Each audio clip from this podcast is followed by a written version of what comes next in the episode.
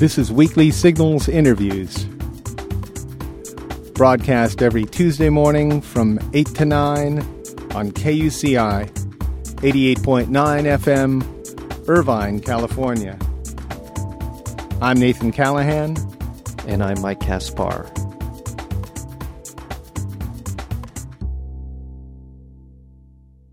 If you saw an evangelist speaking in tongues, would you believe she was actually touched by a Holy Spirit? Or would you wonder if she was mentally ill? If you were an atheist and had a mystical experience of God, would you remain a non believer? In his new book, Why We Believe What We Believe, Andrew Newberg bridges science, psychology, and religion to explore how the brain transforms our perceptions of the world into beliefs that create meaning, spirituality, and truth in our lives. Newberg is a professor at the University of Pennsylvania one of the founders of the field of neurotheology, and author of the best selling book, Why God Won't Go Away. Andrew Newberg, welcome to Weekly Signals. Oh, thank you for having me on your program. Well, well, thanks for being here on Halloween. I did. It, how, how are things going with that? Did uh, are uh, are your children uh, we're getting ready, yes. oh, good, good, and it, good. It, it is interesting because you know it, it often it, it obviously plays very deeply into our beliefs about so many different things. And uh, I was actually recently out in the California area, and I was reflecting on the fact that I was leaving on a plane that was leaving from gate 13, and I was seated Oh. in row 13, Oh. and I was getting a little nervous about what was going to happen. And uh, it, it, it's amazing how much our beliefs play into how we think things are going to happen in our world. right now? Now, is, is Halloween something you consider that we we believe in? Is there some belief attached to that? And you know, how is that belief different than say believing in uh, uh, a, a god or a religion or spirituality? Uh, well, I mean, I you know certainly. Uh, I mean, at this point, I guess Halloween has become much more of a kind of cultural little holiday. Um, but certainly, the belief in uh, life after death and in ghosts and spirits and in things that bring you bad luck or good luck, uh, those are all beliefs. And um, and how we decide to believe in something in particular, as I was just talking about, like with numbers, for example, part of the reason is that our brain is set up to believe in things, and it's set up in certain ways to believe in things. So, for example, we do have this quantitative ability in our brain to be able to look at things. Numbers are very important to us because they really help us to make some sense out of our world. And it makes sense to me that we would start to put certain importance on particular numbers like 13, like 7, or maybe a lucky number that we would have. Uh, and then you know the same thing with like black cats or breaking a mirror or whatever. All these things, if they if somebody did that or- or crossed paths with a black cat and then something bad happened to them, then that begins to build in to the beliefs that we have, and then we try to avoid certain things or or go towards certain things or do certain things that we think are going to be beneficial to us. And that's that's a large part of what ultimately becomes our beliefs, our experiences, what people tell us, our perceptions of the world. All of these come together in our brain to help us tease out and interpret what's going on out there, what our world is all about, and uh, and how it works. And so we really we need our beliefs in order to help us to survive. Yes, and what makes your research unique is you're trying to at least have some sort of measurement about how belief affects the brain, and it's a process is called tomography. Is that right? Uh, yes. Uh, well, there are a lot of different imaging studies that we can use. One of the most common ones that, that I have been using is something called uh, single photon emission computed tomography, or SPECT imaging, Okay. and that looks at blood flow in the brain. The nice thing about a lot of these imaging studies, including this one, is that the more active a part of the brain is, the more blood flow it gets, and therefore we can use that to look at different beliefs. We can look at it to uh, we can use it to look at different practices like speaking in tongues or prayer or meditation and see exactly what changes go on in the brain itself and then figure out how that ultimately plays out in terms of the beliefs that we have. And in fact, the original studies that we did on meditation and prayer were in many ways the impetus for the discussion about beliefs because I was fascinated by the fact that when I had a group of Franciscan nuns who were in prayer and we saw changes in their brain that that they took that information and said this is great this is showing me how god has an interaction with my brain and its different parts of the brain lighting up and thank you very much for helping me to understand how belief affects and how god affects me as a person and there was another group of individuals, atheists, who looked at the same piece of data and they said, "This is great. Thank you for showing us that it's nothing more than what's in your brain." Yeah. and uh, and and they took the same piece of information, but the belief systems that both groups had going into it had a lot to do with how they ultimately interpret it. And and we're all guilty of that. Or or Mhm. I mean that that is part of how we work. We we tend to accept pieces of information that support our belief systems and we tend to reject pieces of information that go against our belief systems and that's true for religious beliefs it's true for political beliefs if you think about democrats and republicans it's true for many conflicts that are going on around the world that when people are when there is a clash of belief systems we tend to reject beliefs that uh, or ideas that go against our belief systems and we accept things that that support them. And we accept people that support them. We tend to be with other individuals who you know if we're a democrat we like to hang around people who are democrats. You don't want to hang around with republicans all the time. You'd be having a battle all the time. Well, So- tell me what it would mean if you wanted to hang around Republicans, because there are people like that that le- l- enjoy the confrontation. enjoy the conflict. Yeah. Well, well, that's true. I mean, we there are it- we all are built a little differently, and uh, I personally don't like seeing horror movies because I just don't like the feeling of being scared like that. Uh-huh. But some people do, and and I think that what happens is that it does have to do with how our brains are wired, and all of us are wired a little bit differently. That sometimes that kind of that thrill that um, that even even if it's an antagonistic or uncomfortable thrill, so to speak, that that also releases certain neurotransmitters like dopamine in the brain that cause not a bit of a of a euphoric feeling. We feel good about it. It could almost be like a runner's high. And I mean, I'm I'm not going to run 20 miles, but for some people who do, they get these great feelings, even though it's a very stressful s- uh, situation for the person. So some people do uh, flourish with those kinds of responses, and and I imagine that their wiring in the brain is a little bit different than somebody who says, "Gee, you know, I just feel really uncomfortable." when I whenever I engage in a conflict with somebody else and and uh, and I would prefer not to do that. I prefer to to have pleasant conversations and, and to Yeah. feel good. So it's just eh, but but ultimately where that comes back into play in terms of belief is the emotions that we have and when emotions feel good to us that helps to support our beliefs and when emotions feel bad to us that then we tend to feel that that's not supportive of our beliefs and and we, we're not happy with that situation. Now, now the nuns went away feeling good, and so did the atheists. Is, Right. is there some sort of, uh, I guess you'd call this almost a biofeedback thing going on here, where where they're using, yeah, they they could use this to try and create that sense that that same condition in their in their brain. Absolutely. I mean, one of the things that we do look towards in some of our new research is going to be exploring whether practices like meditation or prayer can actually have a long-term benefit for people if they are doing them. Um, so it is possible that by looking at at a specific practice, that that could have some kind of biofeedback effect.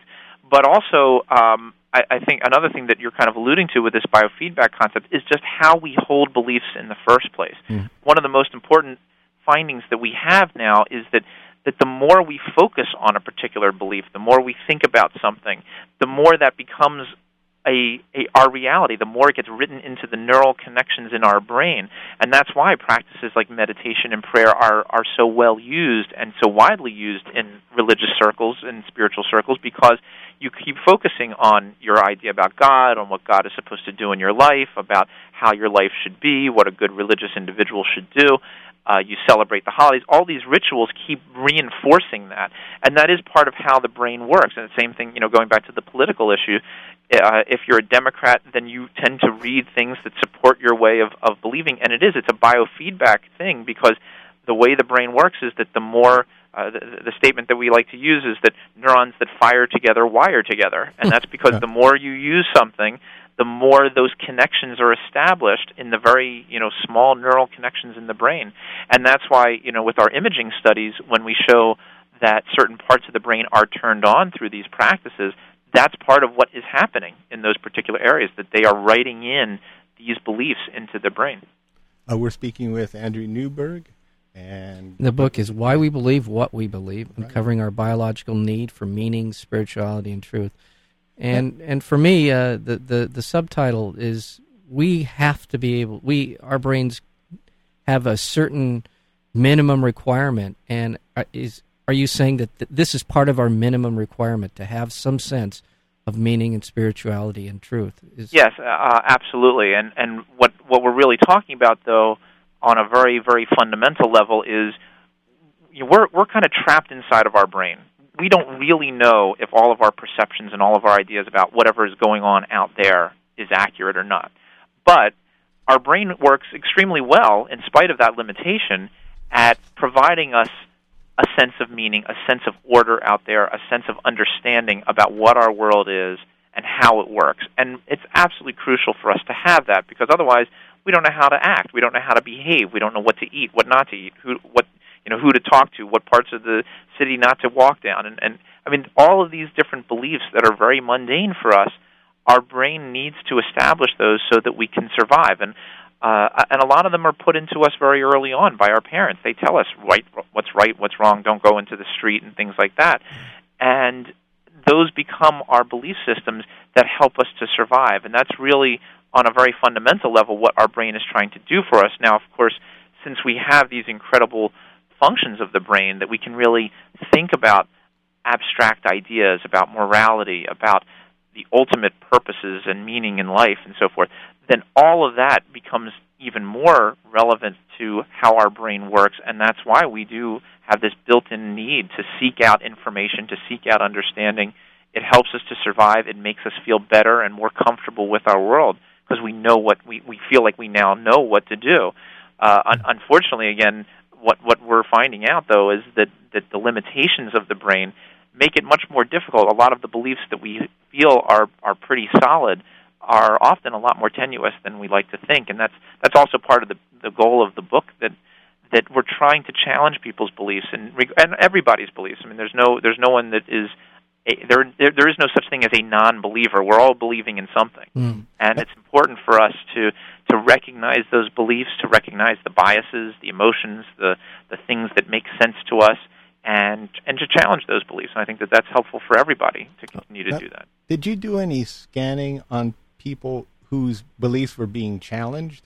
Uh, well, I, I think the closest that we came to that, uh, one of the interesting studies that we did was of an atheist who liked to, to meditate, and in particular had this kind of quirky meditation that they, he he liked to meditate on on on the image of God, hmm. and uh, he, not so much because he believed in God. He, he he flat out claimed to not believe in God, but the concept of God as a very loving thing, as a as a source of of health and energy and, and love was a very positive kind of symbolism. Mm-hmm. So, uh, but what was interesting was that when we looked at the response in his brain when he was doing that, because it was not consistent with his overall belief systems, it was not the same as the, the changes that we saw in the brain were different than what we saw in the Franciscan nuns who were doing prayer or some of our Tibetan Buddhist meditators who were doing meditation. Uh, in fact, one of the things that was kind of interesting was that a part of the brain called the frontal lobe, located right behind the forehead, that normally has been turned on. It's been increased in these practices, and I think that that's what helps to write in those beliefs based on those practices. But in, in our atheist, uh, he did not activate the frontal lobes. In fact, his his brain demonstrated what might be considered to be a, a form of cognitive dissonance, so to speak. It, it's kind of like he was trying something, but it wasn't agreeing with it, and huh. brain activity was was a little unusual in that regard, and it showed that he wasn't really able to attend to it and focus on it the way some of our meditators and and, and uh, nuns were able to do. And I think that's because he just wasn't able to accept that. So we are seeing some evidence that it's it's a little bit of a different thing when you don't agree with certain ideas that don't agree with your beliefs. It, it, sounds like he was able to bring a certain um, academic discipline to what he was doing, but unable to kind of make an emotional connection. Is that a exactly. fair to say? Uh, yeah. Well, actually, in some ways, it might have been the opposite. I think emotionally, he kind of liked it, but uh-huh. cognitively, he kept saying, "No, you know, this doesn't make any sense to me." Is there so, any way, um, any way that would manifest and, itself at all? What's you know. Was there any way that that would manifest itself? In other words, eh, given given that different frontal lobe readout, would right. would he be more? Uh, is is what goes on in the frontal lobe? I guess what I'm saying. Well, I, one of the things that is very important for the frontal lobes is that uh, they tend to one help us to focus our mind and mm-hmm. to focus our attention. And I think that that was one of the things that he was having problems with, is that he was trying to focus on something that that didn't really gel with his way of believing. Hmm. With a nun, when she focuses on God, that's very easy, and and they can concentrate and attend to that very clearly. Mhm. But for him, he, he it was it was like not making sense, I think, in some Mm. regard, and therefore he had trouble with that. Um, the other thing, which which is also uh, kind of a, an interesting finding, is that we we do scans of the person while they are meditating, and we also do scans of them while they're just at rest when they're not doing any practice. And he actually had the highest levels of activity in his frontal lobe when he was just at rest, compared, for example, to our nuns and our Buddhists. Uh, and what we what we think is going on there is that that is the part that helps us to direct our critical thinking and and help us to adjust our emotional responses to when we see a piece of information. So we think that that high frontal activity in this particular person might be associated with the fact that he is very critical of religion. He doesn't think that it works. He doesn't think that it makes sense to him. And therefore, at some kind of base level, he's less willing to accept things that sound a little out there, so to speak. Whereas uh, some of the people, like our nuns or our Buddhist meditators, they were much more open to spiritual ideas and much more open to, to ways of thinking that, that incorporate a part of our world that we don't readily see and understand as well. So, um, Mm. and and I think that that there's growing evidence that does show that our, all of us exist along a, a big continuum of what we're willing to accept and what we're not willing to accept, and those who are more critical and more negative about things uh, tend to be less believing in things that uh, you know that don't make sense to them, whereas people other people might be more willing. I, I have a quick question. Yeah. Uh, maybe it's not a quick answer. A quick question about uh, in your research, have you been able to determine how much of our brain, in terms of the uh, of actual belief, is sort of hardwired? How much are we bringing sort of from our biological past into what we believe? Well, I, think it ultimately is a fair amount. I think what the way I tend to think about it, it, it always is this kind of nurture versus nature uh, dichotomy. And one of the things that I've often realized is that that the brain does come with certain built-in functions in, in, on a very global level. So, like for I mean, the easiest one to think about is language.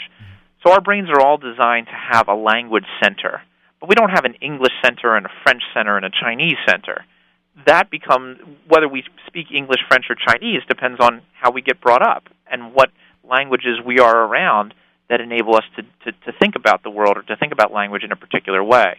But the brain is wired to enable us to think about language, and in so doing, has many different elements of language that are embedded in it. That we ha- every language has nouns and verbs and so forth. So our brain has other functions that are like that. We have a, a what I like to refer to as the causal function in the brain that we look at things in terms of causality and what causes what to happen. And therefore, if we begin to use that causal function to help us develop beliefs about something, if it's beliefs about the physical world, then that has to do with science and how things cause things to happen. Mm-hmm. If we look at uh, all of the, the whole, if we look at the spiritual realm, then that helps to understand the notion of a God, which is the cause of all things.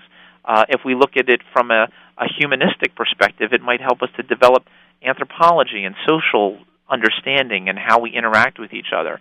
Uh, we mentioned numbers at the very beginning that Mhm. you know if there are that we have this quantitative ability, so we we put importance on numbers, and then that becomes our beliefs.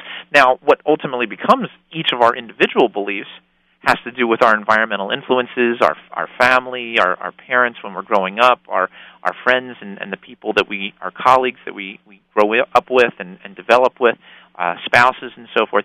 All of that will ultimately have a different influence, and that's that's where we see the differences in all of our belief systems.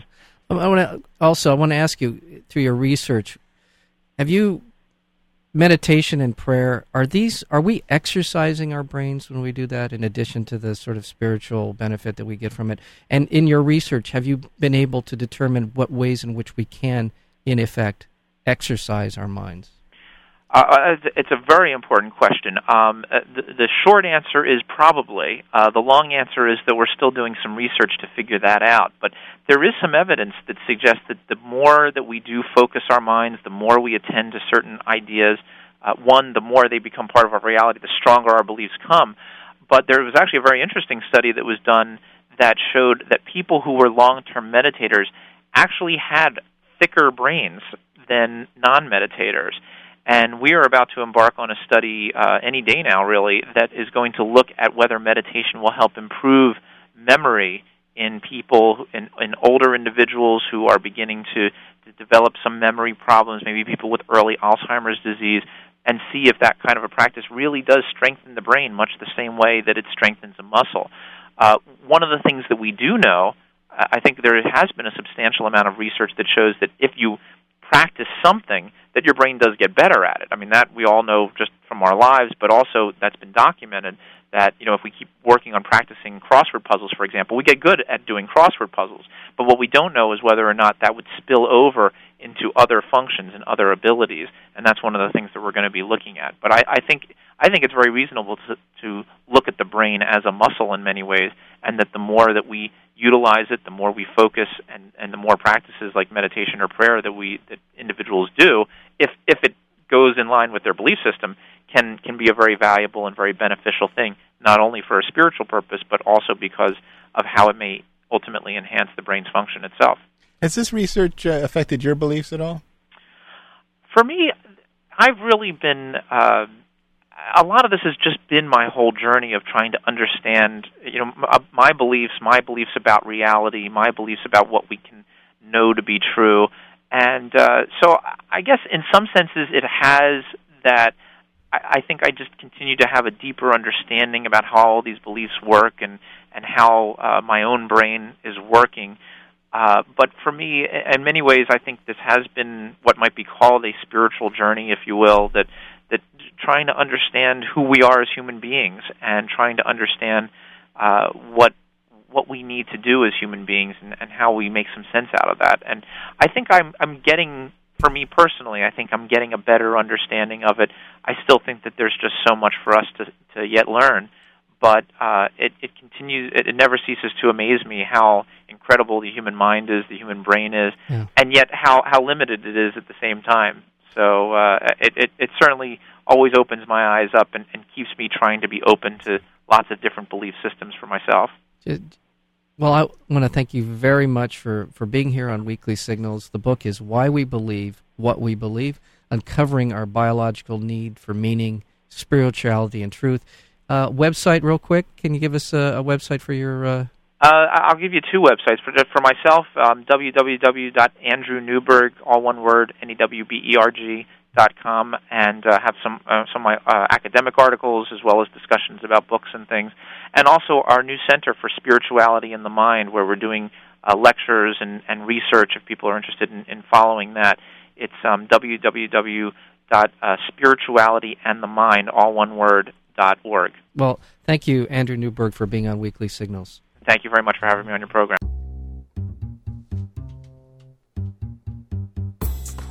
To learn more about Weekly Signals interviews, including upcoming guests, or to download the podcast, visit our website at weeklysignals.com. And be sure to visit nathancallahan.com for daily readings and feature articles. Until next week, I'm Nathan Callahan. And I'm Mike Kaspar, and this is Weekly Signals.